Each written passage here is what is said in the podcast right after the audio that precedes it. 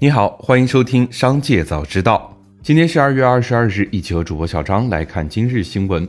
记者从安徽滁州方面获悉，蔚来汽车整车第四工厂将落户安徽滁州市经济开发区，并将投产蔚来内部代号为“萤火虫”的第三品牌产品。滁州市相关部门人士透露，该工厂在猎豹汽车原有工厂的基础上进行了整合，可能三到四月份会有更多的信息公布。二月二十一日，华能清洁能源研究所发布澄清声明。指出，奥联电子所披露的徐明军关于华能清洁钙钛矿项目的相关经历造假。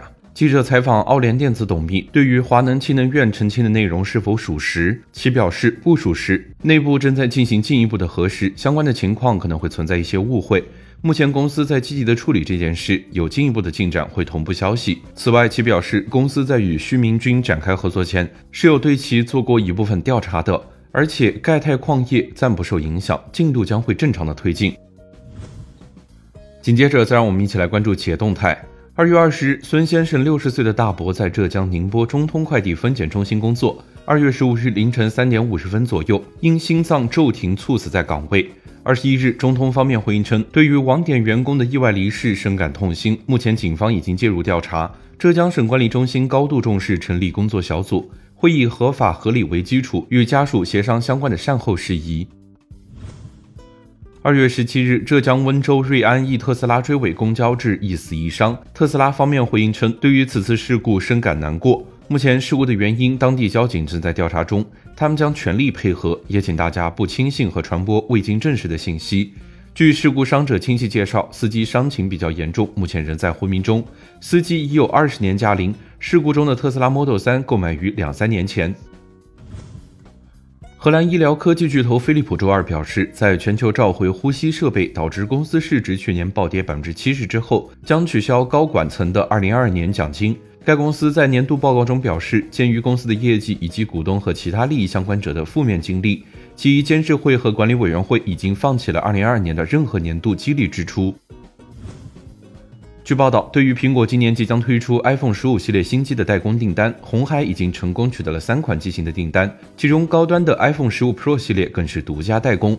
立讯精密仅取得了平价版的 iPhone 15 Plus 的代工订单。外媒 WCCF Tech 也报道指出，今年 iPhone 15系列新机当中，iPhone 15、15 Pro、15 Pro Max 将由富士康组装。立讯获得 iPhone 15 Plus 的订单。苹果之所以给立讯 iPhone 15 Plus 的订单，是预期这个机型的需求可能会减少。多家媒体援引内部人士信息称，龙力奇董事长徐志伟因涉嫌非法集资被苏州警方取保候审。对此，龙力奇不同部门的工作人员回应称，对董事长被取保候审没有收到任何消息。目前公司正常运营，线下业务也正常开展。记者走访发现，位于广州市越秀区黄花岗街道的龙力奇亚洲运营中心已经撤场。据物业方介绍，该场地占地一千七百平方米，年租金超过百万。龙力奇在今年春节后刚撤走。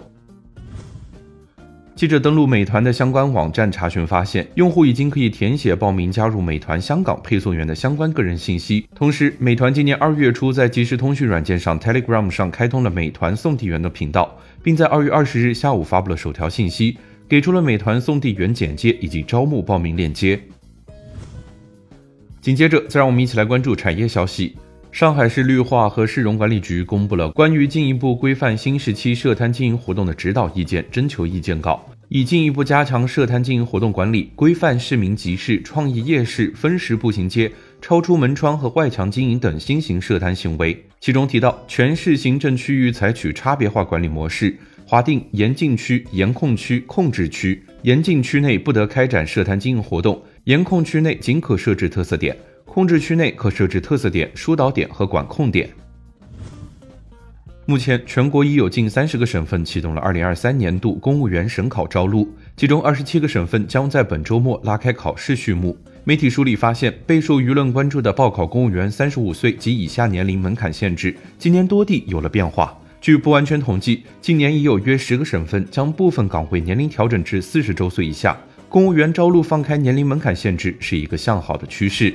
以上就是今天商界早知道的全部内容，感谢收听，明日再会。